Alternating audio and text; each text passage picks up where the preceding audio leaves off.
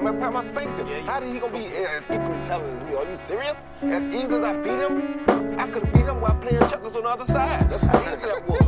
And he's better than us.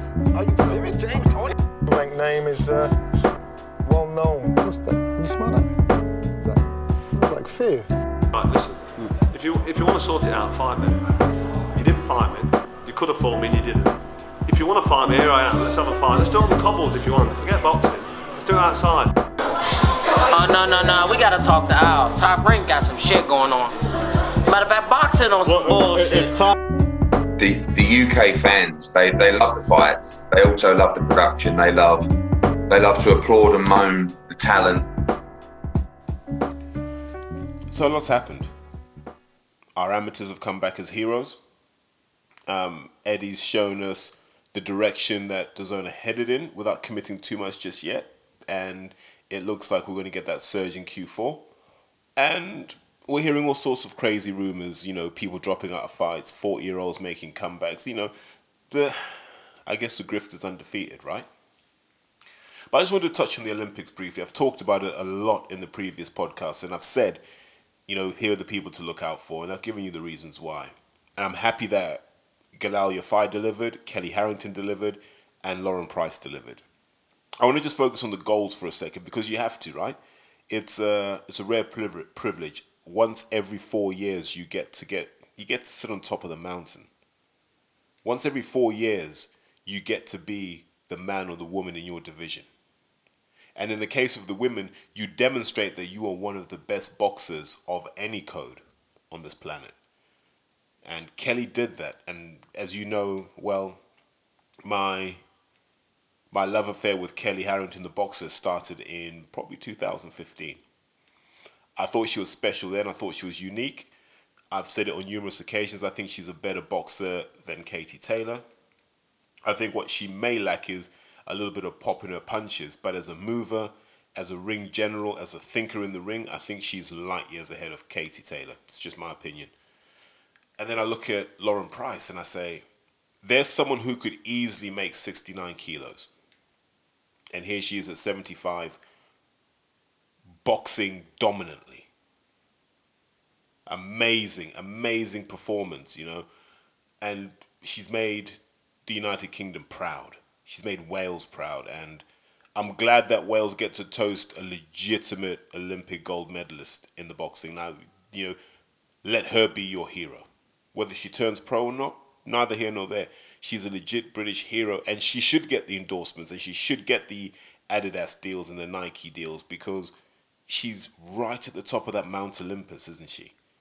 In a division that we respect for having Claressa Shields in there. So kudos to, to them and to Galal Yafai as well. You know, the third of the Yafai brothers, and probably the the one who seemingly learnt the most from the mistakes of the the other two, which is impressive in itself. And I think I may have talked about this before. I didn't think he should turn pro in 2016 simply because I didn't think there was anything there for him. So another four years wouldn't do him any harm, and I was proved right because he did what many of the others from 2016 didn't. He got better and more focused. And then we had the Silvers, obviously Pat McCormack and Ben Whitaker. Both will do amazingly well in the pros. They they will have the machine behind them. Who they signed for, up in the air. I wouldn't be surprised if they'll be Sky Fighters because when you've got profiles like they do, and I put Galal Yafai in the same category as well, the nation will remember who they are. Much like Joshua. You know, once you do something for this country, this country will always stand behind you. That's one thing you've got to respect about the Brits. They'll always back you. And I wouldn't be surprised to see Kellie do something as well. But then, does Kellie Harrington need it? National hero already. She'll get all the endorsements Katie used to get. And she could go again in Paris. You know, she wouldn't be too old then. She could do the Commonwealth and she could do Paris. Which is a nightmare for Caroline Dubois because then you're like, well, when did she get her chance to shine? And then the bronze medalists, I can't even remember them off the top of my head. Fraser, um, definitely Karis Artingstall, who was class, been class throughout, uh, and whoever else got bronze. Apologies if I've forgotten the names, but it's been it's been that sort of week. And it, overall, massive tick for British and Irish boxing. My only criticism is this: in the two gold medal fights where we got silver, we didn't have Plan Bs. We didn't know how to change it up when Plan A wasn't working. I don't blame the fighters for that. I think that's just a GB thing. They have one way of boxing. It either works or it doesn't. And if it doesn't work, there's no plan B. And maybe that's a development point for the institution. Like, look, we've got to have a plan B and a plan C, especially when you jump in with the Cubans. Because the Cubans will always be Cuban, if that makes sense. It'll always be about the manipulation of space and geometry, and you have to find a way to disrupt that. It's not always going to be the same way every time, but you got to find a way to disrupt it. And that's what I feel in summary. I know some people are putting pound costs on each gold medal, and they're saying, well, look, they get that's uh, 13 million in an Olympic cycle. Could that be better used in the grassroots? Maybe. Because what we're finding is we're not developing good enough boxers to challenge the existing cohort at the moment. So there's no one in the UK right now that can challenge Lauren Price, not even on talent or anything. There's no one that can really challenge Karis Artingstall at the moment. There's no one that can really challenge Fraser Clarke at 91 plus just yet, but that gap's closing. And there's no one that can challenge Ben Whitaker. So if these guys were to stay on, they'd be pretty secure in their positions because the youngsters coming through have either turned pro or they still haven't got the experience required to to pose those challenges to the existing guys.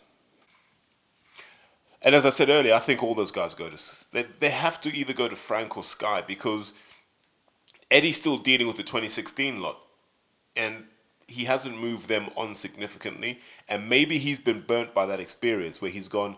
I don't think these amateurs will make good pros. Because before it was just if you're an Olympian, bang, I can market you. But what he didn't realize is boxing fundamentals are the same. Have you got a chin? Have you got pop in both hands? Have you got the heart to dog it out for a 12 rounder, or if you're if you're a female for a 10 rounder? Have you got that in you to dog it out? And if you really look at the kind of post 2016 energy, you're looking back to a 2012 Olympian in Natasha Jonas who is showing every ounce of that desire and that real drive to to build a career. And a lot of these guys aren't because they're coming out the Olympics thinking the red carpet's going to be rolled out for them in the pros, and sadly, it's not. And I don't know if they put enough work into building. I know for sure Lawrence Okolie did. For sure. The others, mm, not so much so. You know, we'll talk about this later, but you got Josh Buatsi fighting Bolotniks. Really? I heard on the Ring Talk podcast, and you know, always worth a listen, that Bolotniks had lost in a small hall show to it might be Chris Evangelou's brother. I'm guessing there, but someone like this, Alexandru Evangelou. Once once I hear that, I don't want to see this fight because then it's not like against like. I want to hear about none of this. He rebuilt his career, this, that, the third. He didn't. Yeah. If you're getting dropped and stopped by an Evangelou on a small hall show, that's your level. Everything else is just clever matchmaking and promotion. But now let's salute everyone and let's be let's be super proud of our nation being good at boxing. And yes, we can talk about the money spent and so forth, but these are people we saw on the way up. And we should be proud of that. Uh, Paris 2024 will be difficult if everyone abandons ship, but if half these guys stay on, then I think there's a chance. But yeah, I still talk about the lack of a generation coming through that are exciting. And my challenge to anyone listening is if there are kids out there boxing who are special, not kids that you like, not kids who are your favorite, not kids that you train, kids who are Ben Whitaker type special, kids who could rewrite the rules of boxing. Tell me who they are and where they are. And we'll shine some light on those guys and we'll start the journey now. But let's switch gears and let's come back to one of my favorite subjects, you know, Matchroom and Mr. Edward Hearn. So I don't know if it was last week I recorded, it probably was. I gave you guys a double header and not enough of you listened to it. That's why I do them in singles again because I don't want to, you know, overdose you with that good stuff. But I got a, a, LinkedIn message of all things, a LinkedIn message from someone that works at DAZN Can't say too much. Leadership role within the engineering team. It was it was a bit of an essay, and it was just explaining to me what's going on, not necessarily from a from a matchroom perspective, but more from a like a DAZN the company perspective. So the plan had never been to start with a bang because they were taking learnings from other countries and what they realized was when you when you roll out a new platform and that's what they're doing in terms of like mass adoption in this country they're they're rolling out platform and scaling and they want to scale pretty quickly so the way you do that is you get essentially you run a beta test a live beta test and there's no other way to simulate 20,000 people trying to watch boxing than have 20,000 people trying to watch boxing. Now, I don't know if it was 20,000. I don't think the numbers were that high for Saturday's show. Definitely weren't for for the first one. But essentially, what DAZN are doing now is running a live beta test. And what they're able to do is go, guys, track what our users are doing on the platform. What content are they engaging with? Where are they going to? And so what you start to do is build patterns of behavior. What works or what doesn't work. I'm sure things will break as as and when people start behaving in uncoordinated and random ways, things will start to break. And so they can make all of their mistakes before they get 200,000 people on the platform for like a Joshua fight. So they're making all of their mistakes now, and that's not just from a tech perspective, it would seem. It's from a production perspective, shoulder content. They're making a lot of the mistakes now and gathering the feedback. So we're all living in a live beta test for this DAZN platform. And so that lifted my spirits up because then I understood why you got the cards that you have because I don't think the money for these cards is even coming out of Eddie's budget. It may actually just be coming out of the the development and transformation budget because you have to run a test and you factor the cost of your test into whatever your, de- whatever your delivery plan is. And that's got nothing to do with Eddie. Eddie's just a contributor to the process. So if Eddie's able to deliver three fights without taking any money out of his DAZN budget, kudos to him. You know, kudos to him. I don't know if that, that part is true. That's me supposing. But if Eddie's able to say to DAZN, no, no, no, no, the money for this card and that card and that card are on your balance sheet because we would have done something different and better. But you told us not to because there'd be too many users, and you don't want to give hundred thousand people a bad experience. You know, when you could easily find these errors with ten to twenty thousand people. So issues with login, for example, and logging and onboarding is pretty hard at, at the best of times, whatever your organization is. The only people I know that really do it well are the big banks and the big tech companies. Generally, people get it wrong. You know, those core areas. So off the top of my head, it's stuff like user onboarding, user verification, um, subscription management is something people don't really talk about. So being able to convert from a trial account to a full account or rolling off as a full account.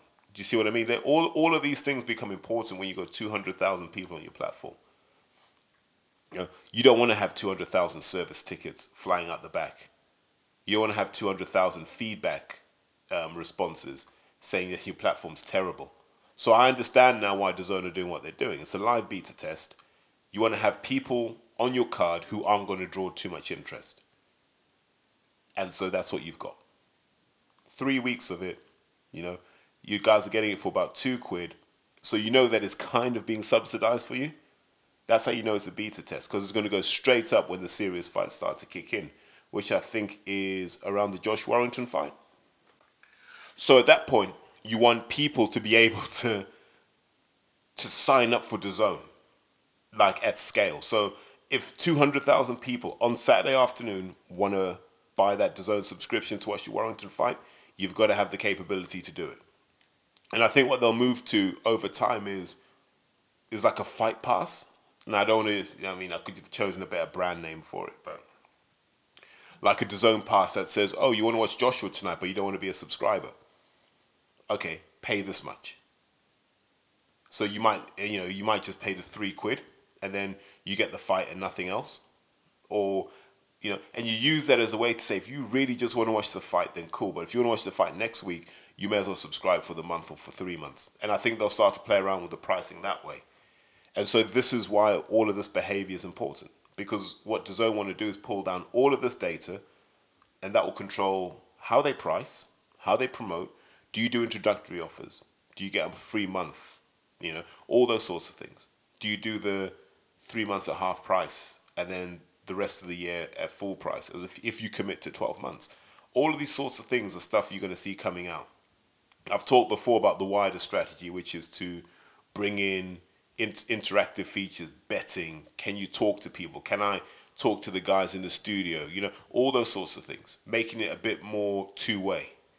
But they're not there yet. So that's the stuff that they're working on. I know they're running demos internally for stuff like that. And, you know, feedback seems good at the moment. But like everything else, they'll try it. Small set of users, see how they behave, and scale it up if it works. If it doesn't, it'll just get parked. But I think just from a tech perspective, the stuff DAZN are doing is quite interesting, and it's a different way to to doing boxing because if you think about Sky, Sky don't have this kind of data on their users because we watch it on TV, and our TVs are notoriously bad at capturing things like this. We don't have to opt into cookies on Sky, for example, so they don't track our journey, and they're not particularly bothered.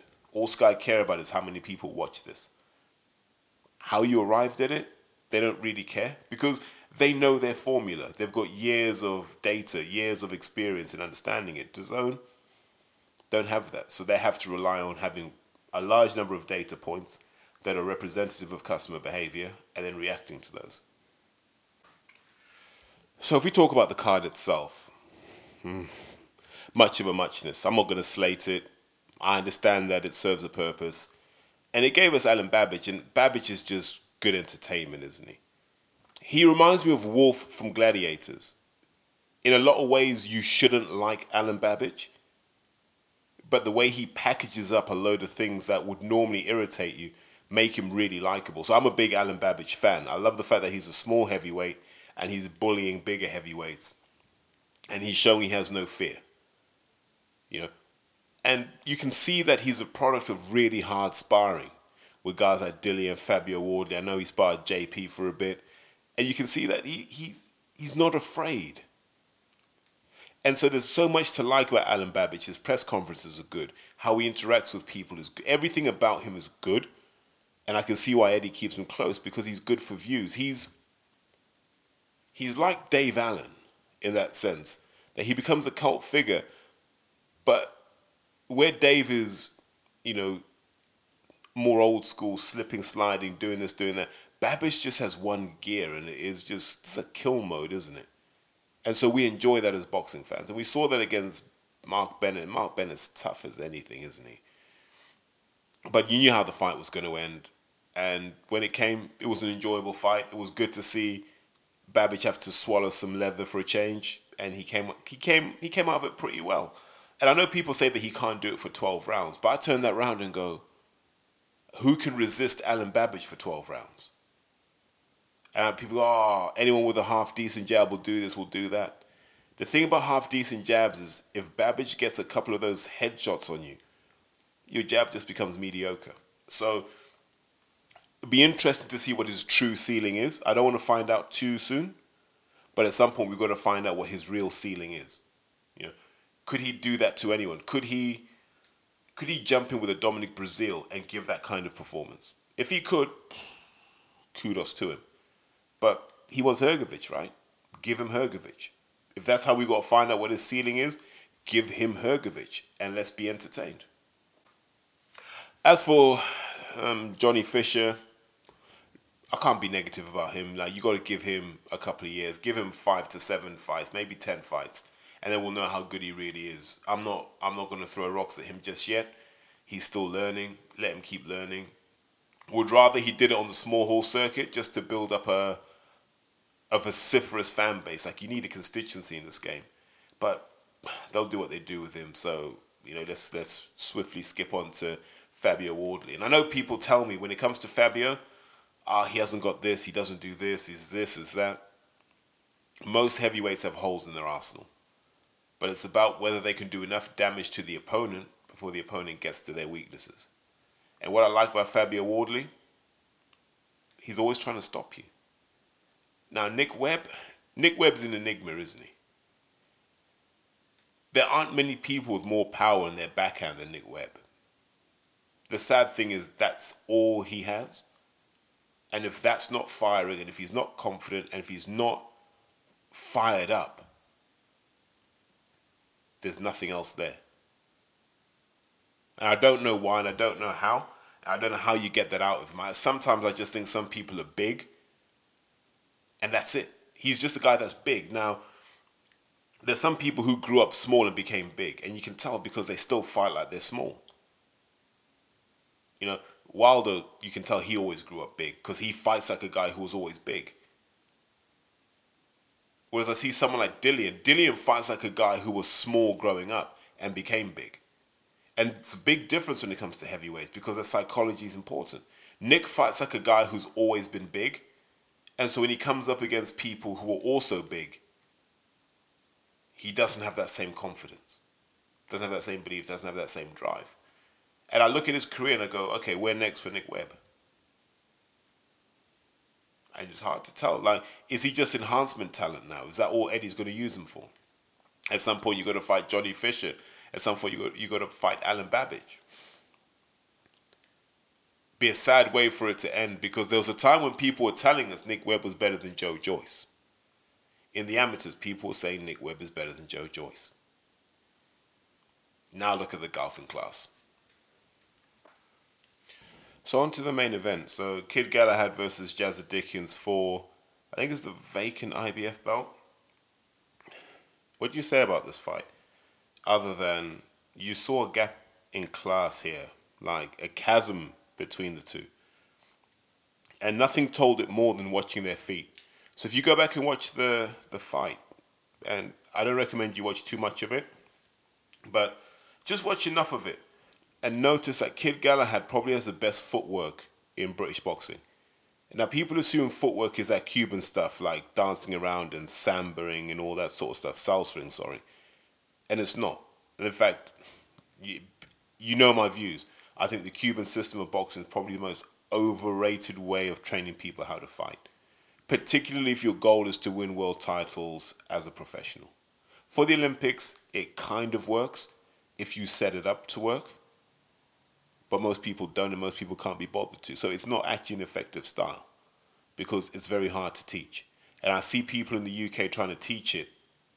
I don't think you can for any number of reasons. But back to what I was saying. Watch Kid Galahad's feet. He very rarely, if ever, gives up his point of balance.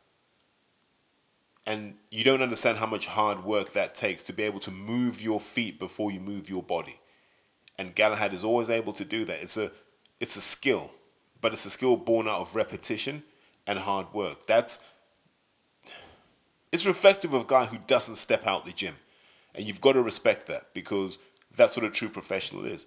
Now, poor Jazza Dickens, you didn't know whether his feet were coming or going, or his feet didn't even know where they were supposed to be half the time. And I, and I use this expression a lot when I'm talking to guys, I'm training guys. Boxers box with their feet, fighters fight with their hands. There's a massive difference, and you saw that on Saturday night. Jazza Dickens was just worried about where his hands were going, to the point where he then just realized that if there wasn't an opening, he wasn't going to throw. He didn't even try and create openings. Whereas Kid Galahad did. Created openings, took them, and then when Jazz was trying to bob and weave, just put his glove over Jazz's neck and said, Your work here is done, my friend. Should the ref have taken a point away, given a warning? Probably. But boxing is a contact sport. You can't take those elements out of it. But Galahad looked good. He looked balanced. He looked composed. He picked his shots. You could see he knew what he wanted to do and how. You know, there were points in that fight towards the end where you saw on Galahad's trunks and gloves, and it just looked harrowing, didn't it? And you're thinking, someone pulled Jazza Dickens out of this for his own good. He was never going to win that fight. He was never at that level that Kid Galahad was but you have to give him respect for toughing it out. And you, one thing you've got to say is from that broken jaw by Rigondeaux to this, he's never shown a willingness to quit. And he's been in with two guys who are highly skilled. And so credit to him. Like you can never take that away from Jazza Dickens. What does he do next? Does he rematch Leigh Wood? Worth it? I don't know. But what, what Eddie's done, and this has been pretty smart, is he secured two belts at 126. And I have a feeling they're going to bring Warrington down to 126. Once this Lara thing finishes, if Lara wins, they'll bring him down to to fight for these belts, or they'll bring those guys up to fight these guys. Either way, Eddie's trying to secure this little tournament here that he can just keep draining the money out of, and there's nothing wrong with that. Like you know, if you want to secure a certain weight class, that's good. And then he's got Reece Bellotti in there as well if they need an opponent. But none of these guys call out Isaac Dogboe. None of them do. That's the biggest disgrace of all. And none of the fans say, why are you not calling out Isaac Dogboe, the real tough guy from this country in that division? Why are you not calling him out? What are you guys scared of? I don't want to hear none of this, ah, he doesn't sell tickets, he's not high profile enough. He's held a world title. Now they're calling out this Navarrete and all this sort. Nah, fight Isaac Dogboe. But congratulations to Kid Galahad. He's the last link to that, that Ingle legacy. He's the last one that, you know, Brendan said would be truly elite, and he's proven that he is elite. So congratulations to him. Overall, like I said, card was okay. Not gonna poo-poo it. It was fine. But the lack of Ellie Scotney concerned me. Now, do I know what happened behind the scenes? No. Have I tried to ask questions? Maybe. Has the drawbridge gone up on all sides? Absolutely. So it's hard to tell you why, Ellie Scotney didn't box on Saturday. I can't answer that. What I can say is, from my experience, when something like that happens, there are issues somewhere. Don't know where they are. There are issues somewhere, and I don't feel that they were related to the Saturday night card. I hope I'm wrong because we're dealing with someone who's a a very nice human being, a warm-hearted soul. One of the finest human beings you'll meet in boxing. And sometimes when you expose people like that to the shark-infested waters that are boxing, they they may struggle. I hope that's not the case. But it's a reminder to everyone considering getting involved in the sport. You need at least two people throughout your career that will never take a penny off you, but will give you the best advice for where you need to be. If you don't have those people in your in your corner, you're going to get taken advantage of. Best believe that. But I hope to see Ellie out soon. Hopefully, in the next few weeks, we'll see Ellie out. I think she's one of the flag bearers for women's boxing, and the more we see her, the more people become believers. So, what else has happened? So, Pacquiao Spence's, well, it, well the, the fight's changed.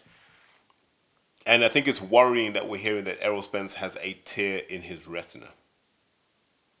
Because they rarely fix themselves. And so you're on borrowed time.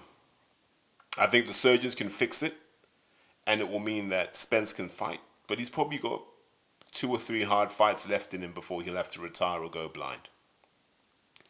The retina is not designed for continual head trauma. It just isn't. And Spence is a guy who will take a shot to give four.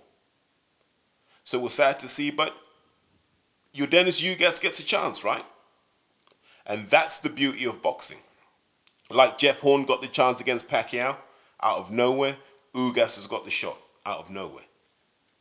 And it's not going to be easy because he doesn't come to engage, and Manny does best against people who come to take him out. Ugas isn't going to give him that. So how will Manny cope? Will Manny just destroy him with pace at 42 years or 43 maybe? I don't know. But now this fight's really intriguing because Manny's had to do a little pivot and go, okay, I was going to fight Spence before, and he was going to really bring it. Ugas might not bring it, so I might have to go and take him out. Hmm, what are the tactics now? But still a fight that I'd watch. I wouldn't pay to watch it, but definitely a fight I'd watch. And I'm slightly concerned because I imagine they knew about the Spence eye injury probably three weeks ago. And they just said, we're going to keep the pretense going so people subscribe and they buy, and the fight seems as big as it was. And so when Ugas steps in, it's not that big a deal. You know, you, under two weeks, you've made your commitment, so people are still going to watch Pacquiao. And this is no stain on Pacquiao's character, by the way. He will still be an all-time great if he beats Ugas. It's as simple as that. Whether whether he can call out Mayweather after Ugas, mm, I don't know. I'd still like to see it. I'm not gonna lie. And then on the subject of people in their forties, I've just heard that David Haye is going to fight Joe Fournier. Just for the love of God, no, no, no, no, no. For me, the only people David Haye can jump in a ring with are guys like Antonio Tarver. I'd watch that. It has to be someone like an Antonio Tarver, someone like a Clinton Woods, you know, someone of that kind of stature and level where you're like, you're about the same size. Go out there and make it happen. I wouldn't mind seeing something like that. But outside of that, because of the era in which David was, there aren't many natural rivals for him. So it's either someone from the generation after or the generation before. I'd like to see him against Tarver. That's just my take on it. But you knew, let's be honest, we all knew as soon as David saw guys like Roy Jones and Mike Tyson grifting on this nostalgia tip, you knew David was going to dip his toe in at some point, or at least test the waters and see what the response is. I think the response will be lukewarm to a Joe Fournier fight because it's Joe Fournier, and who gives three three shits what he thinks anyway? But Antonio Tarver, it gets interesting. Steve Cunningham gets really interesting. Do You see where I'm going with this? I'd even watch him with Chris Byrd. I don't know what kind of shape Chris Byrd is in, but yeah, I'd be all over that. But they're the fights I want to see David in, like competitive fights, but fights that are sensitive to the fact that he's not as mobile as he used to be. Curveball, another Haye Bellew fight. Bellew's got a bit of timber on him now. David may feel he's got a chance. I don't know. But do we need a third version of that? I don't think so.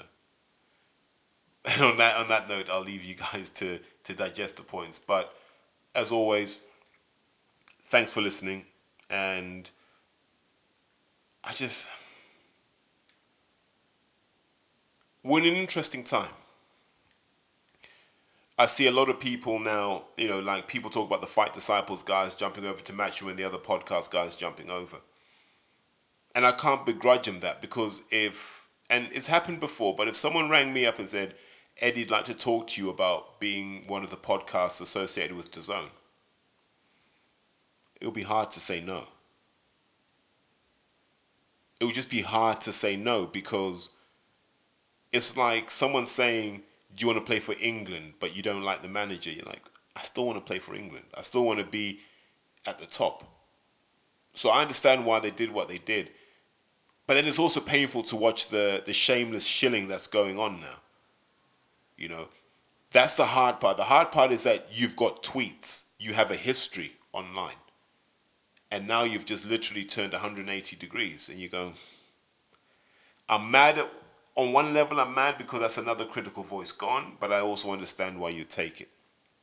You know, the numbers that boxing podcasts do are not amazing. If you look at Toe to Toe by Sky, at its peak, it was probably doing about four and a half, five thousand downloads a week. We're 60 to 70% of that. If, if there are people hard charging and chasing, well, brackets, it depends on the episode but if there are people up there doing double that, you'd have to verify those figures. A lot of these podcasts don't do numbers and don't have the reach that they claim. Boxing just ain't that big.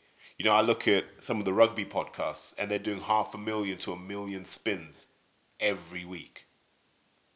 We will never get to that with boxing. That's the downside of it.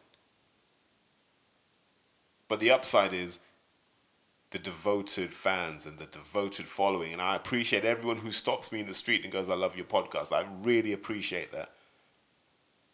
Because, you know, sometimes I'm out with friends and stuff and they don't believe the reach that we have. But I really appreciate that. And look, let's let's keep finding ways to elevate this podcast art form because it's important. And on that note, I will sign off and say take care, guys. Bye.